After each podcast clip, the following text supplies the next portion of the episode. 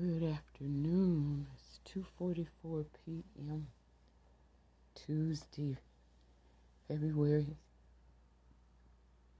February sixteenth, twenty twenty one. In keeping with Black History Month,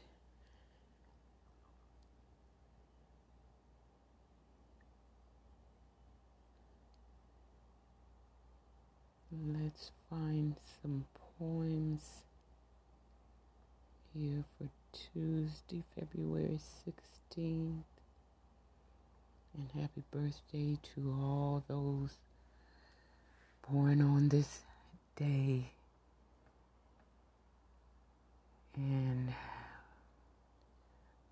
love and support and comfort to all those who lost people on this day or any other day.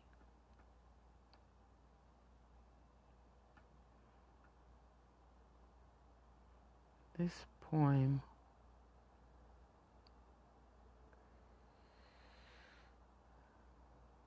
it says, "No struggle, no progress." Frederick Douglass, eighteen fifty-seven. Posted by Vernellia Randall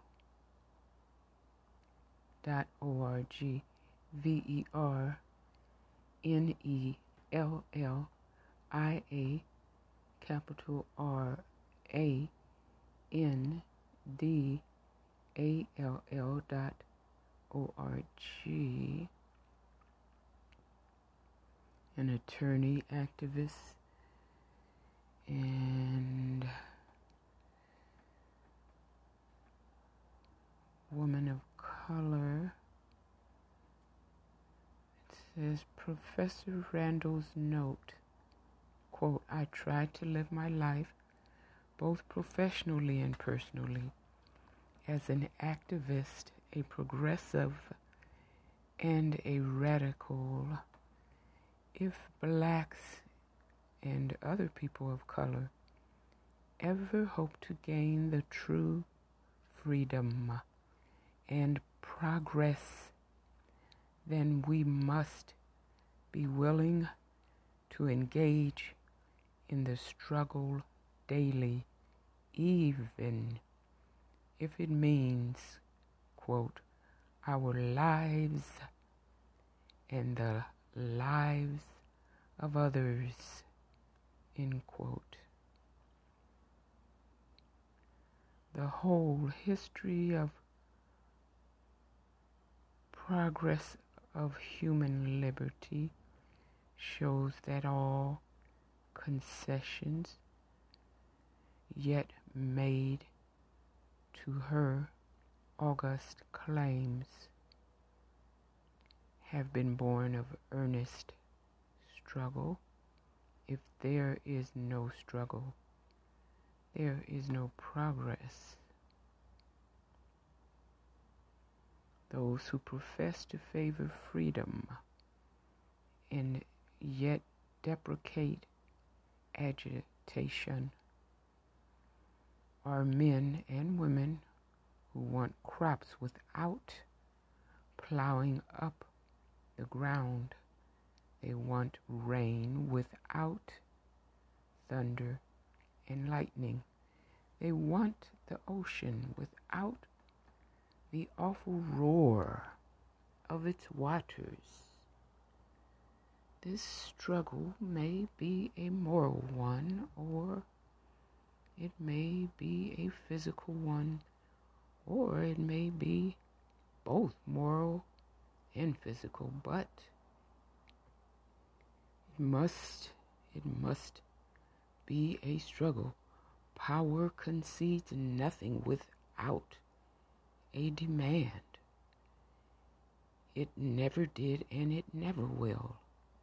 Find out just what any people will quietly submit to, and you have found the exact measure of injustice and wrong which will be imposed upon them, and these will continue till they are resisted. The limits are prescribed by the endurance of those whom are oppressed. Men and women may not get all they pay for in this world, but they pay for all they get. If we ever get free from the oppressions and wrong heaped up on us, we must pay for their removal. We must do this by labor, by suffering, by sacrifice, and, if needs be, by our lives and the lives of others. Frederick Douglass.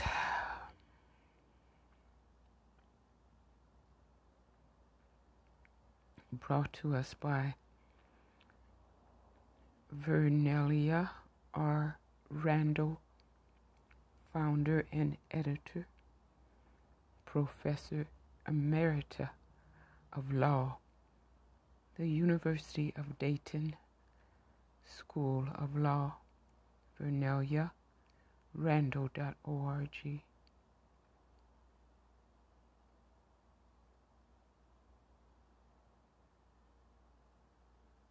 And there's more people. There's a lot more.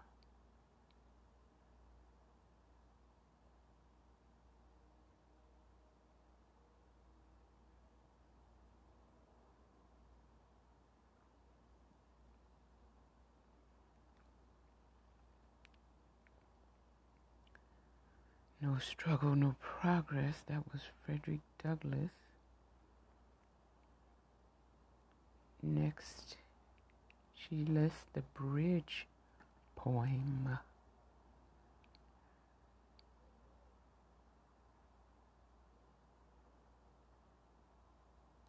Donna Kate Ruskin, R U S K I N.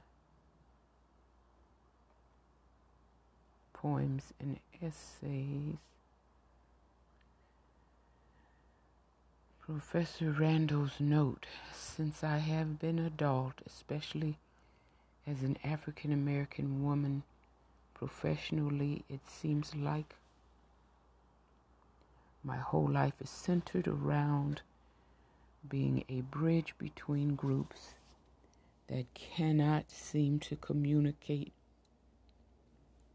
directly.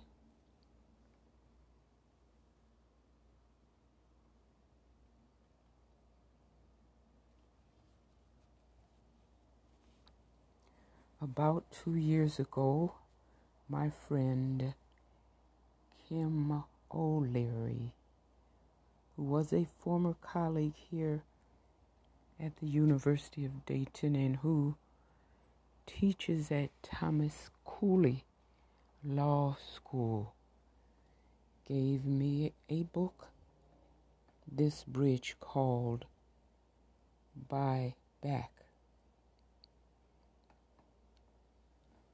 Oh, I think there's a typo that I've read that book. It's called This Bridge Called My Back, Writings by Radical Women of Color.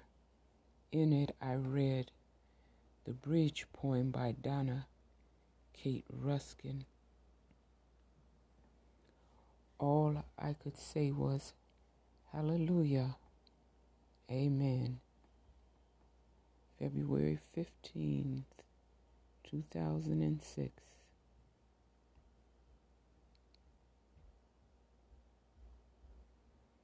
The bridge poem, Donna Kate Ruskin.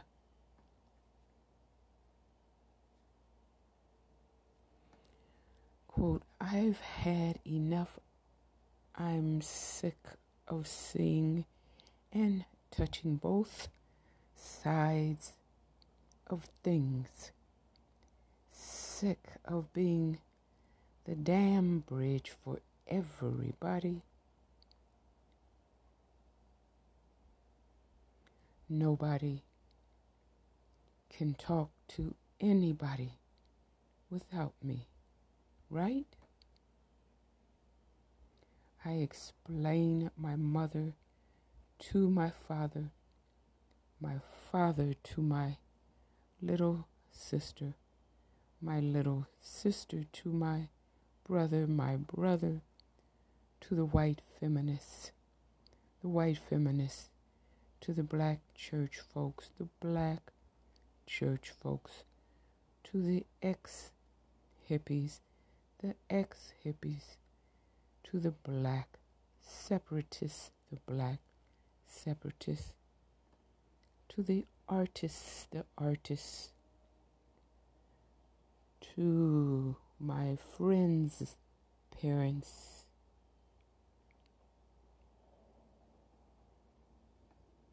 then I've got to explain myself.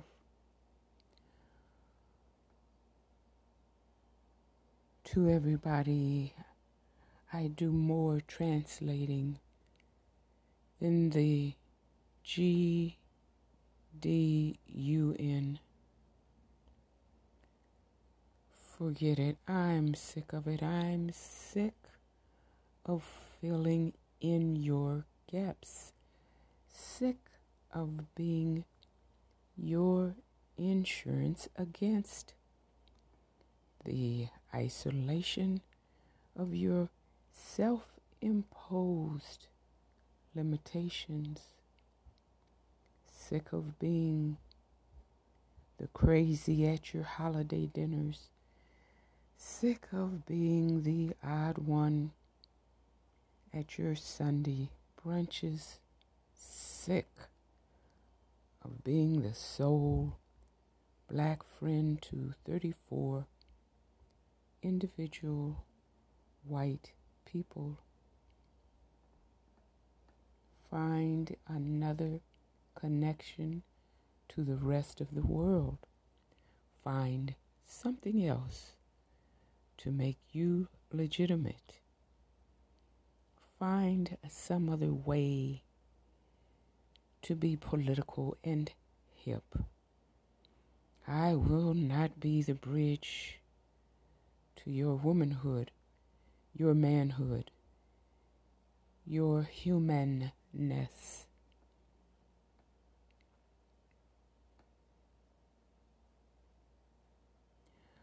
I'm sick of reminding you not to close off too tight, too long.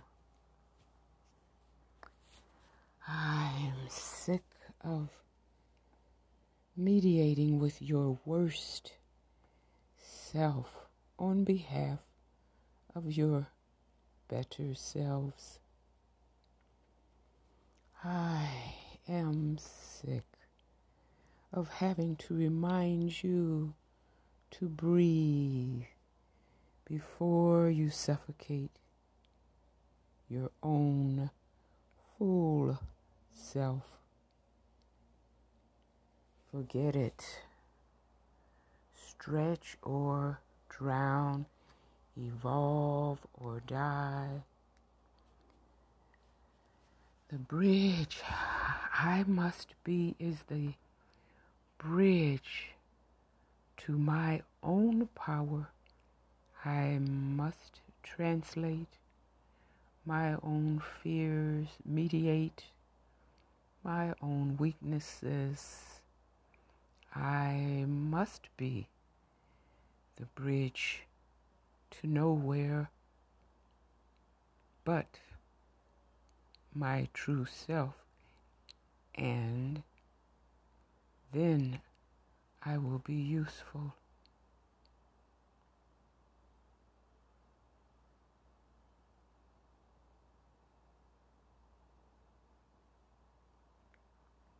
and that was a book titled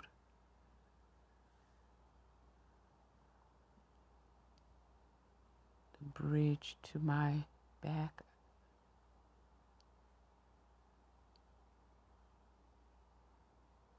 The Bridge of My Back. Oh, it's been a long time since I've read it. She doesn't, she doesn't have it down here exactly like it. And I guess they could have changed the title.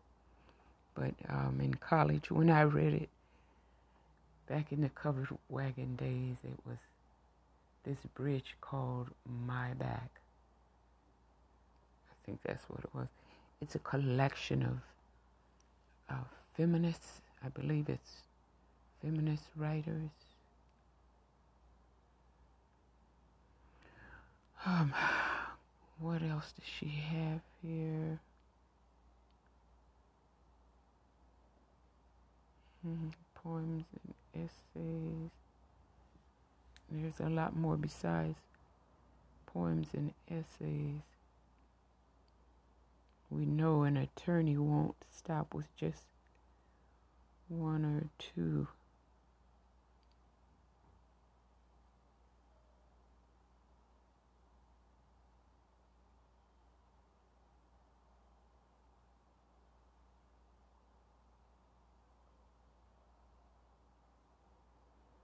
There's a long list here. Oh, here's one. It's a peace prayer. Make me an instrument of peace. It's a nice one, yeah. Quote. Professor Randall's note. I have had a bumpy relationship with religion. My foster mother, who bootlegged and who was abusive, made us go to church. She used to say, quote, go to church and thank God because he is helping me do this, end quote. The this to me was being abusive, so I thought, well, if God is helping you abuse me, then who the F needs God, end quote.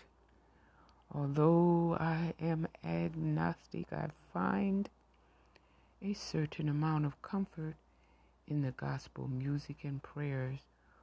One of my favorite prayers is one that is wrongly attributed to Saint Francis of Assisi.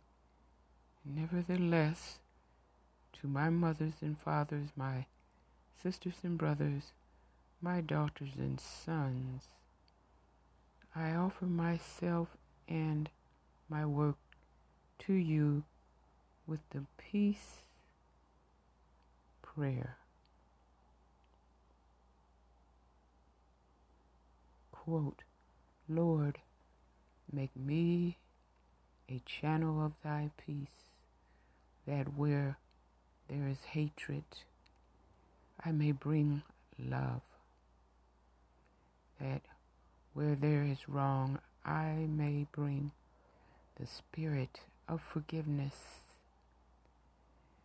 That where there is discord, I may bring harmony. That where there is error, I may bring truth. That where there is doubt, I may bring faith. That where there is despair, I may bring hope. That where, that where there are shadows, I may bring light. That where there is sadness, I may bring joy. Lord, grant that I might seek rather to comfort than to be comforted, to understand than to be understood, to love than to be loved, for it is by self-forgetting that one finds. It is by forgiving that one is forgiven. It is by dying that one awakens to eternal life.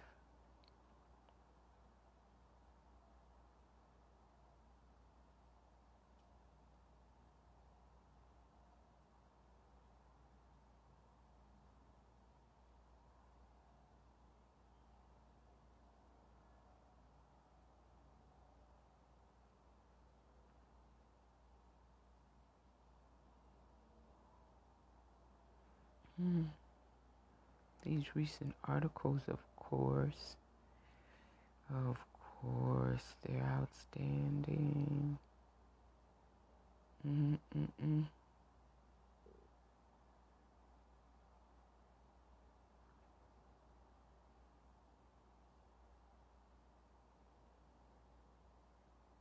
Oh my.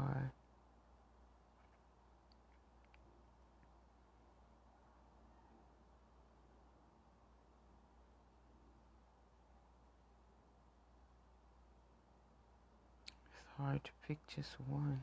Oh my, every last one of them.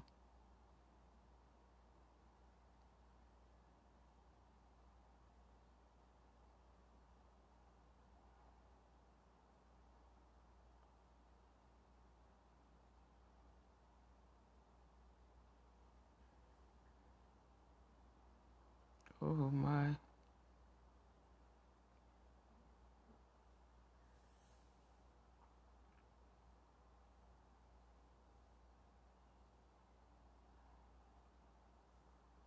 What is this? Coronavirus, COVID nineteen, race and racism, U S A, legal documents, searchable database.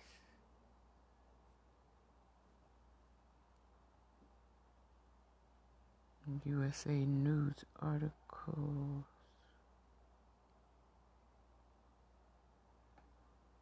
Hmm. Wow.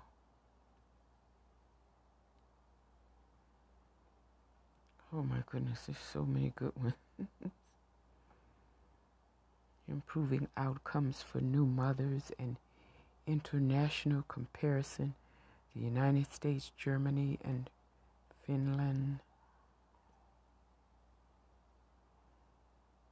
A lesson on critical race theory. I'm I'm listing them just in case.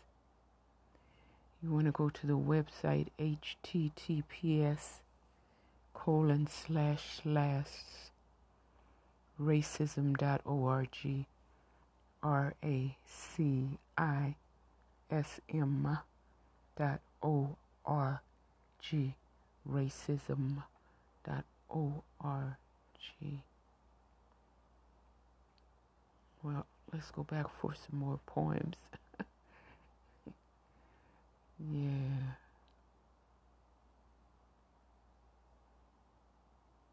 There's one on obsessions or when being black is not enough.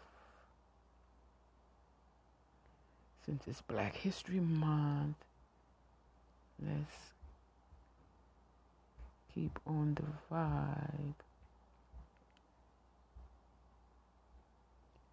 nineteen ninety-eight on obsessions or when being black is not enough. When I was growing up, our obsession with skin color. You were a good skin color if you were paper sack brown or lighter. My foster mother made a comment to me that my sister, brother, and I were close enough to being paper sack brown that we would be okay. She said, quote, "You are lucky that you aren't very dark skinned," close quote. When I was nineteen and working at her bar, I met a young man in service whom I like a lot. He was very dark-skinned, quote, blue-black, end quote. He had a friend who was, quote, so light he could be white, end quote. My mother was beside herself, quote, why, she asked, do you have to like the dark one if you have children with him? She shouted, they will be too dark, end quote. I remember saying to her, quote, the blacker the berry, the sweeter the juice, end quote. And she retorted, quote, yeah, but who wants diabetes, end quote. The black obsession of the forties, fifties, sixties, skin color. Yet being too light was also a problem. Black people would accuse light-skinned people of, quote, thinking you were white, end quote. My birth mother's family could claim multiracial status if they were of this generation. My mother died when I was really young, but I recently comment, commented to an aunt that all of them except one married very dark men. Quote, how did that happen? I asked, end quote. My aunt said, quote, I don't think it was deliberate, but it was hard growing up light skin in the twenties and the thirties. Being light skin can mean being too dark for whites, too light for blacks.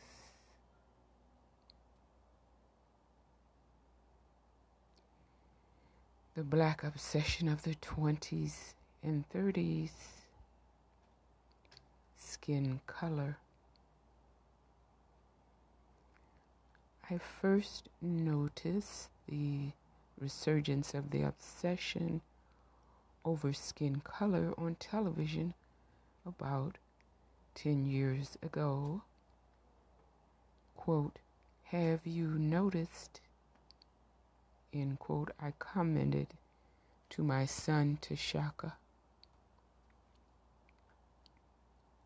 end quote, that on M T V all the black women are very light skinned and all the black men are very dark. What's with that?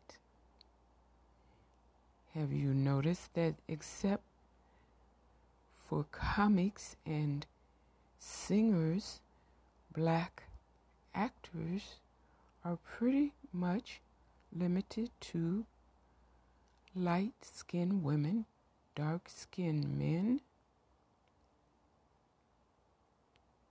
Then I noticed the personal ads, quote, wanted professional black men, honey tone, end quote.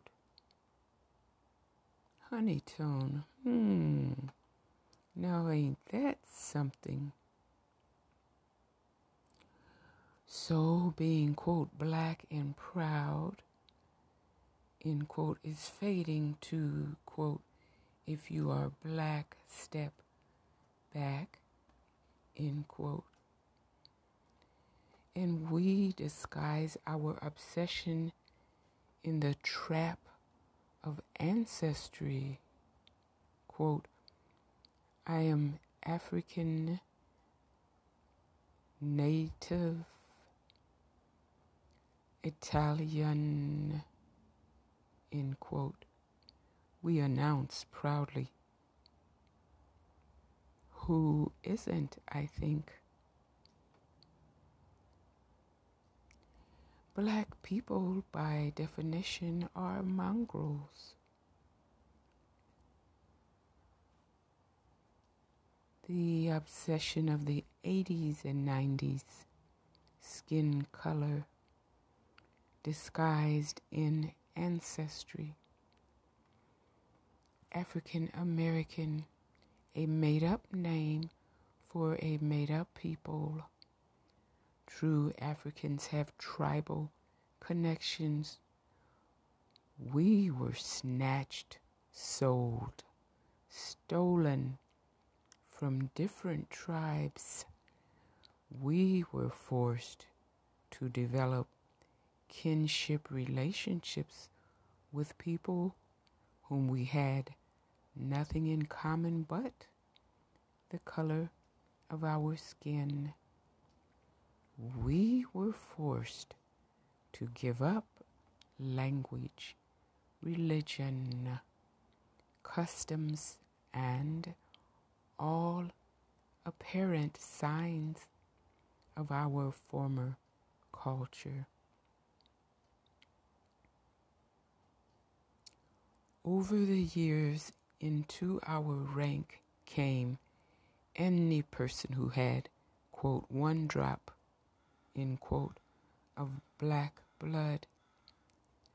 Our collective ancestry includes every ethnic, national, and racial group on the face of the earth. Our defining factor is our black ancestry and our culture born out of American racism and slavery. But slavery and racism have made us obsessed with color, where the benefits of society is distributed by skin color. Then we want more, where jobs and resources in a, a society are distributed based on color. Not just black and white, but shades of black. We want more. What we are is not good enough. Like the hungry orphans in David Copperfield, we want more. Quote, "Can I have more, please?" End quote. French, Spanish, Japanese, more ancestry, Italian, Chinese, Thai, more please, Irish, Swedish, Navajo, more please, Cherokee, Russian, British, more, more, more, please. Obsessed with skin color, ancestry, full of self-hate and self-doubt. So we let our children divert us into obsessive conversation about who or what is black?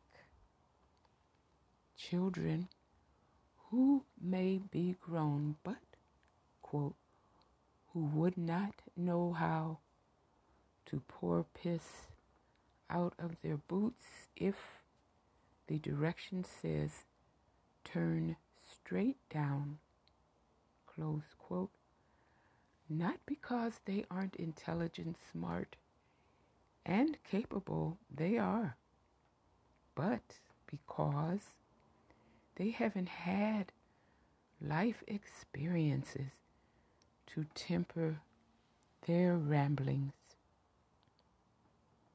Our children, many of whom have been sheltered and protected, our middle, middle class, over-educated, over-protected children, foolish children who tend to forget that they are just one white person's breath away from being, quote, just another N-word, close quote. From one paycheck away from being poor. Don't get me wrong, I respect the intellectual capabilities of our children, but intellectual musings have to be tempered by the cold, hard realities of experience. I have two children, twenty-six and twenty. I know that they are legally grown, intelligent, and capable. I also know that they sometimes say foolish things. That comes from the lack of experience. Quote, wait, I say, come back to me when you are thirty-five, forty-five, fifty-five. Let me see what you think then when you are tired, in trouble, and the world is biting you in the ass, close quote. Everyone comes back eventually, even if it is for a short period. O J came running back to his family. Clarence Thomas brought out the image of lynching a black man when everyone eventually comes back, even if it is merely a self-serving moment. When I hear individuals talk about their lack of identification with African Americans, I think, wait, but what's our excuse? We aren't young. Why are we obsessed with what he calls or does not call himself? My niece decided when she was eight that she didn't want to be called Kuya. She wanted a name like the other kids.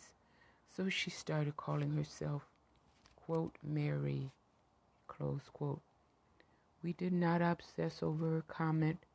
We saw it for what it was, a child not wanting to be different. We laughed, teased her a little bit, and continued to call her Kuya. All her friends called her Mary.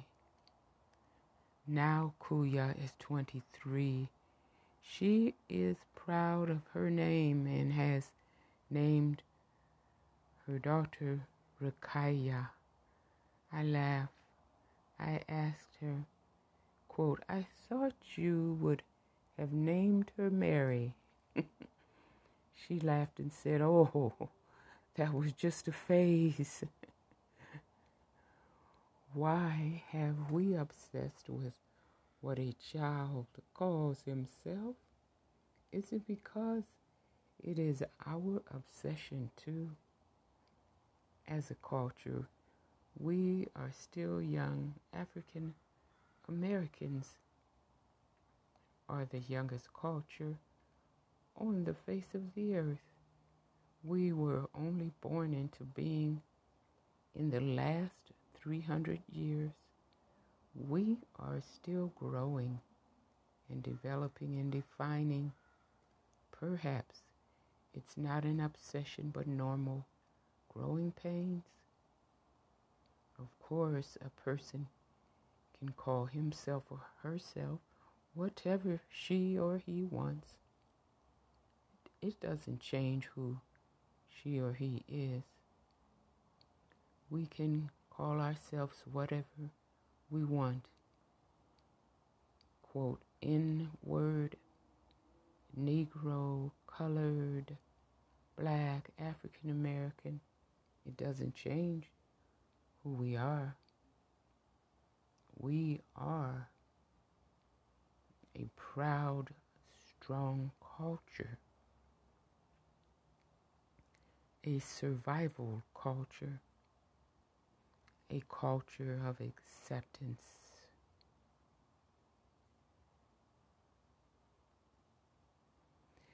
When white people kicked their children out because they had a drop of black blood, we accepted them. When natives kicked their children out because they had a drop of black blood, we accepted them. When Asians kicked their children out because they had a drop of black blood, we accepted them. We are wonderful, courageous, generous, strong survivors.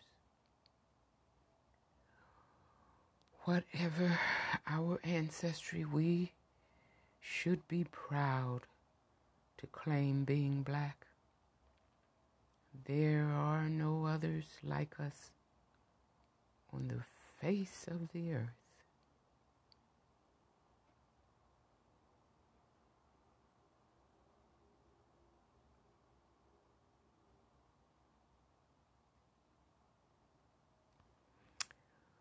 Whew. That was powerful. Yes, that is a, a brief explanation, a brief history of some of our experiences. By no means is it comprehensive, but it is um, completely accurate. The article is titled "On Obsessions or When Being Black Is Not Enough," nineteen ninety-eight.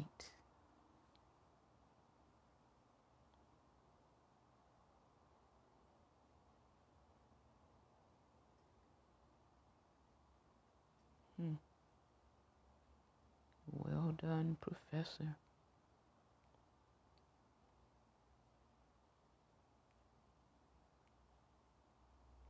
There's a lot of typos in there, but I'm sure there's a, could be something I noticed I when I try to type with some of these um, devices, it will switch the words on you, it will spell the words different or completely replace the word you typed to another word, so you have to go extra slow and proofread it a couple of times to see if it's actually the way you wanted it. Mm.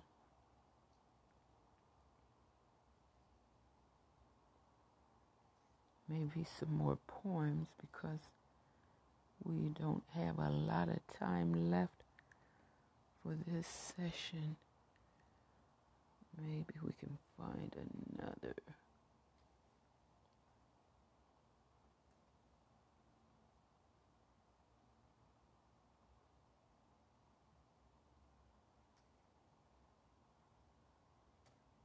Okay, Still I Rise, Maya Angelou.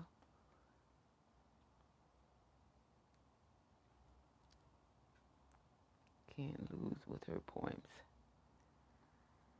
Professor Randall's note, quote, "My daily life, like every black woman, is one of insults.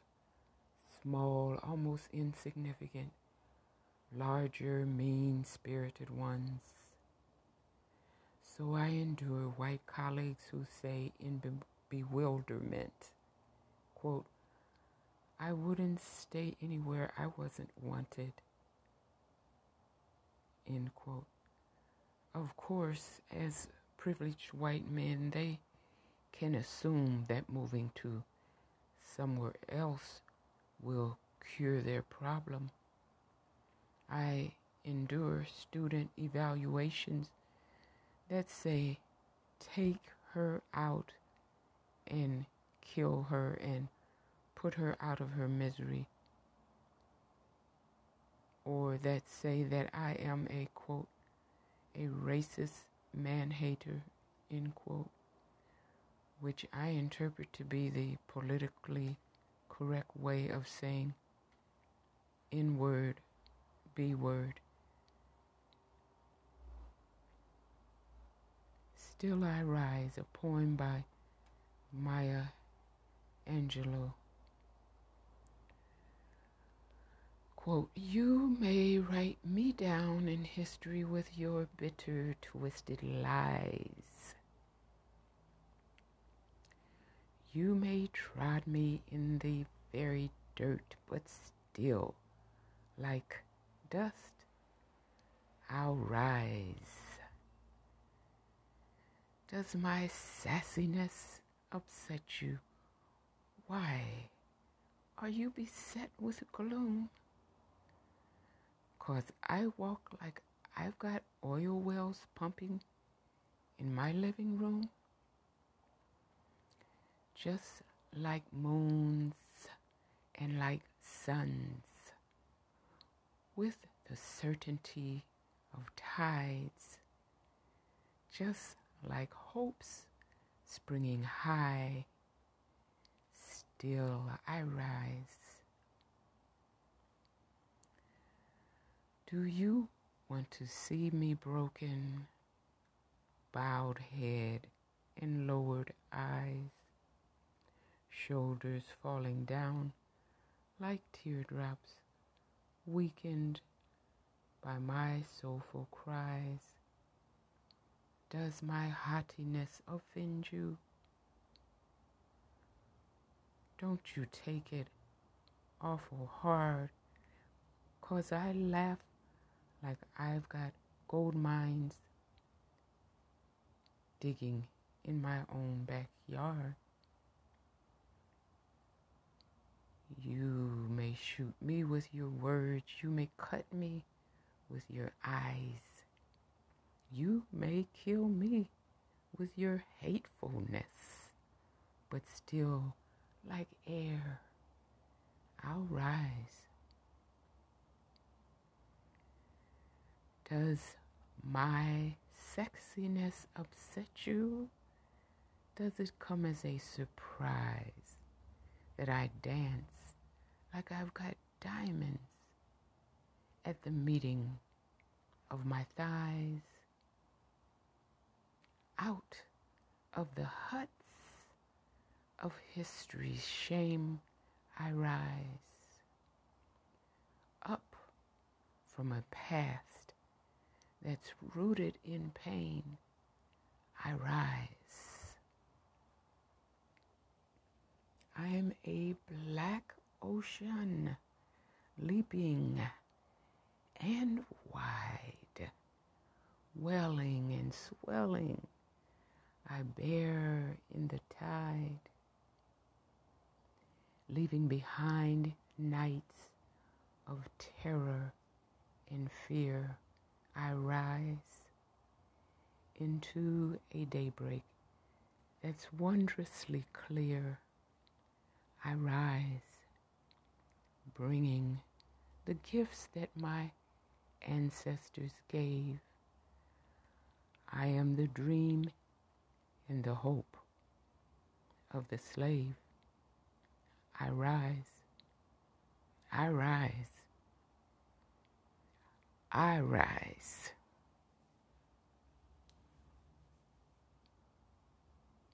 Thank you for listening.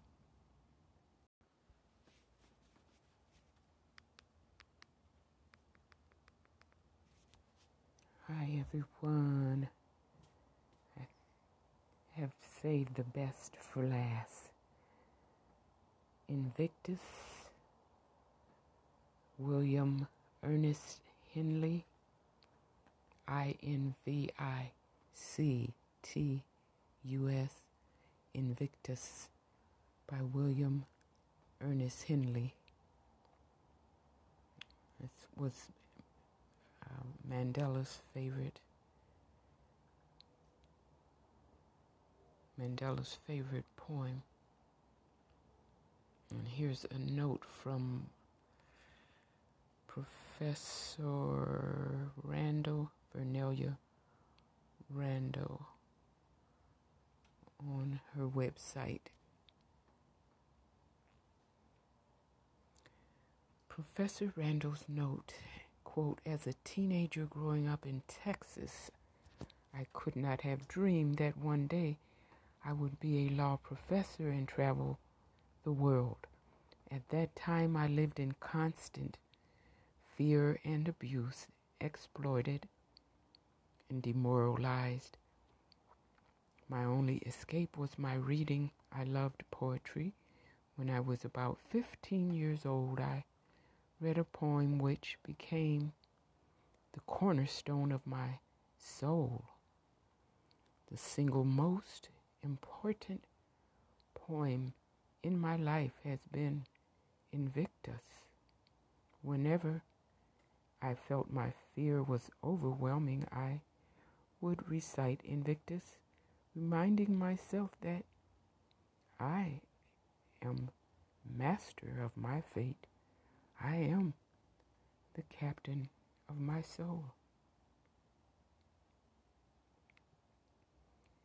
Invictus, William Ernest Henley, quote, "Out of the night that covers me, black as the pit, from pole to pole, I thank whatever gods may be for my unconquerable soul.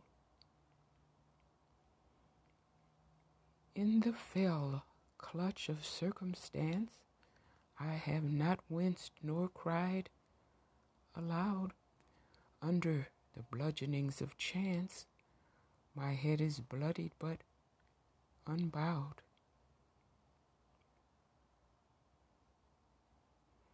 Beyond this place of wrath and tears looms but the horror of the shade, and yet the menace of the years finds and shall find me unafraid. It matters not how straight the gate, how charged with punishments the scroll. I am the master of my fate. I am the captain of my soul.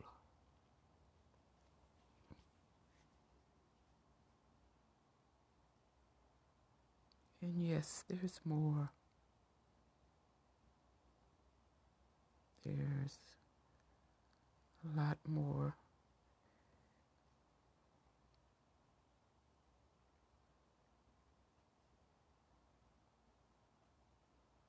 There's a free online event It's March the fourth, four p.m. to six p.m.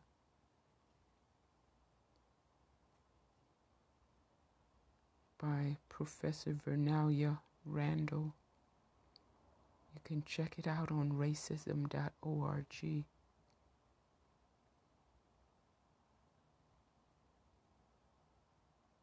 The title is The Whitest Law School, seventeen years Later.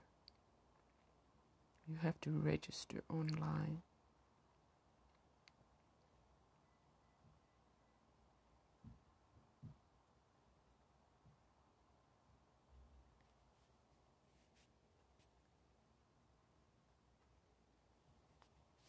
There's only two poems or quotes left.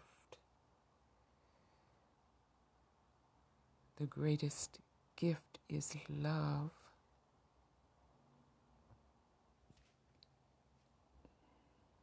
Mm-hmm.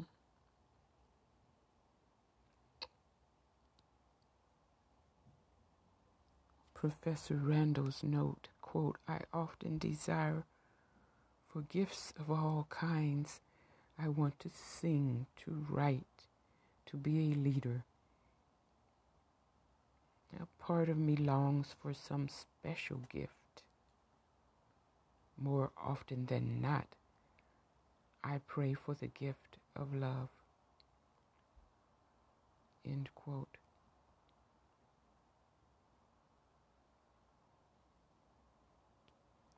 Quote, if I speak in the tongues of men and angels, but have not love, I have become sounding brass or a tinkling cymbal. And if I have prophecy and know all mysteries and all knowledge, and if I have all faith so as to remove mountains but have not love, I am nothing. And if I dole out all my goods, and if I deliver my body that I may boast, but have not love nothing, I am profited. Nothing I am profited. Love is long suffering. Love is kind. It is not jealous. Love does not boast. It is not inflated. It is not discourteous. It is not selfish. It is not irritable. It does not enumerate the evil. It does not rejoice over the wrong, but rejoices in the truth. It covers all things. It has faith for all things. It hopes in all things. It endures in all things. Love never fails. Love never falls in ruins, but whether prophecies, they will be abolished, or tongues, they will cease, or knowledge, it will be superseded. For we know in part, and we prophesy in part. But when the perfect comes, the imperfect will be superseded. When I was an infant, I spoke as an infant. I reckoned as an infant. When I became an adult, I abolished the things of the infant. For now, we see through a mirror in an enigma, but then face to face. Now I know in part, but then I shall know as also I was fully known. But now remains faith, hope, love, these three. But the greatest of these is love. First Corinthians thirteen, verses one through thirteen. And we know that is in the Bible, in the New Testament.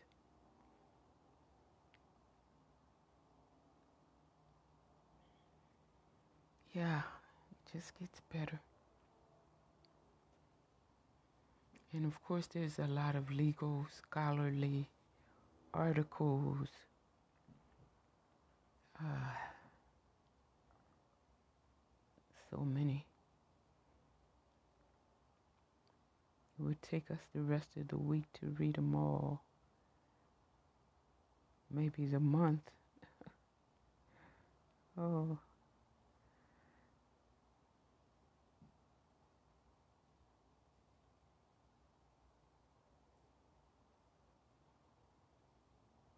Oh, some articles here on law school.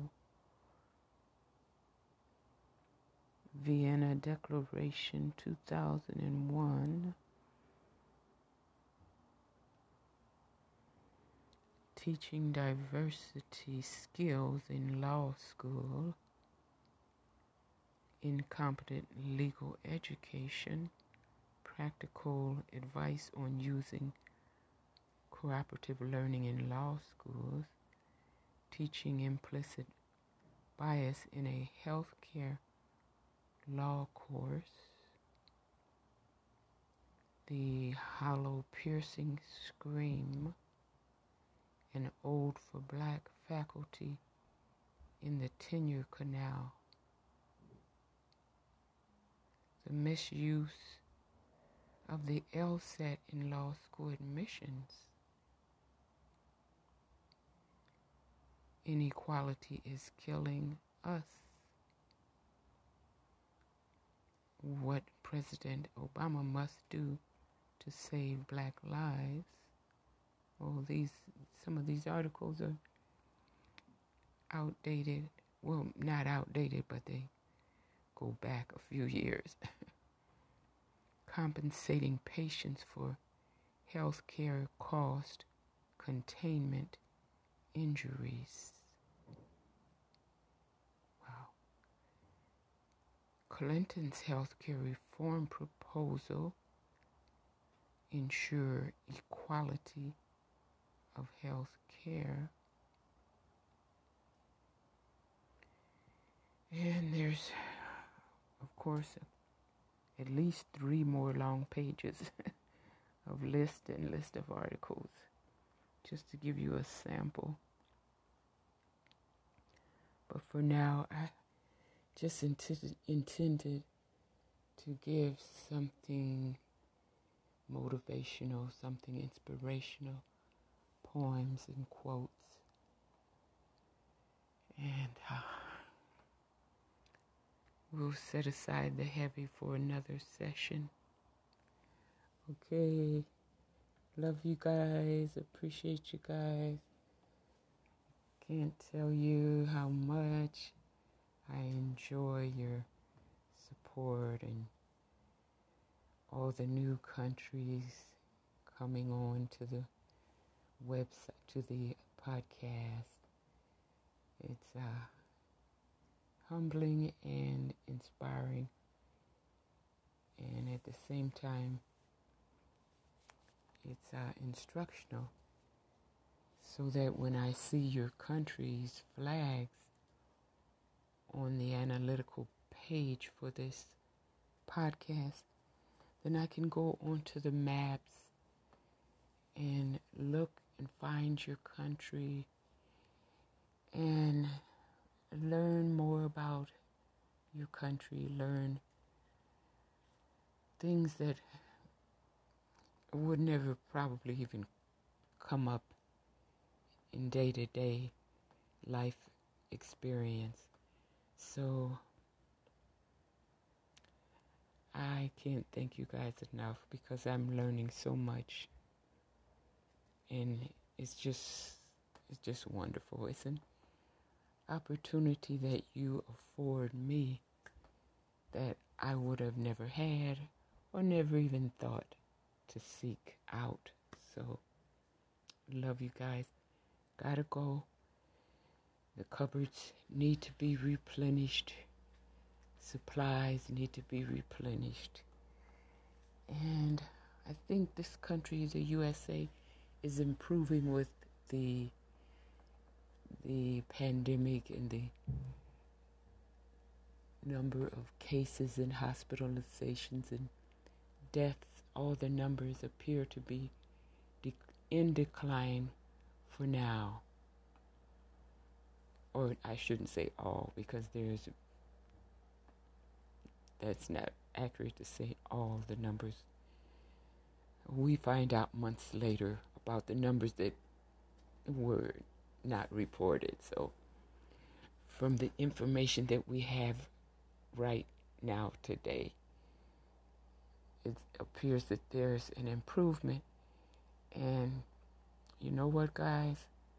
My mind is made up that this uh, pandemic is behind us.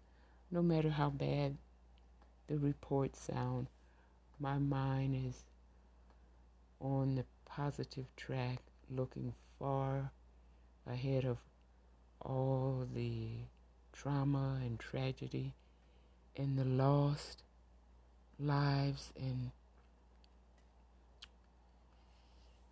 of course, it's um, so much pain that we will all have to carry with us for the rest of our lives. But we can also walk in our power. No one can stop that. Thank you, guys. Take care of yourself. Thank you for listening.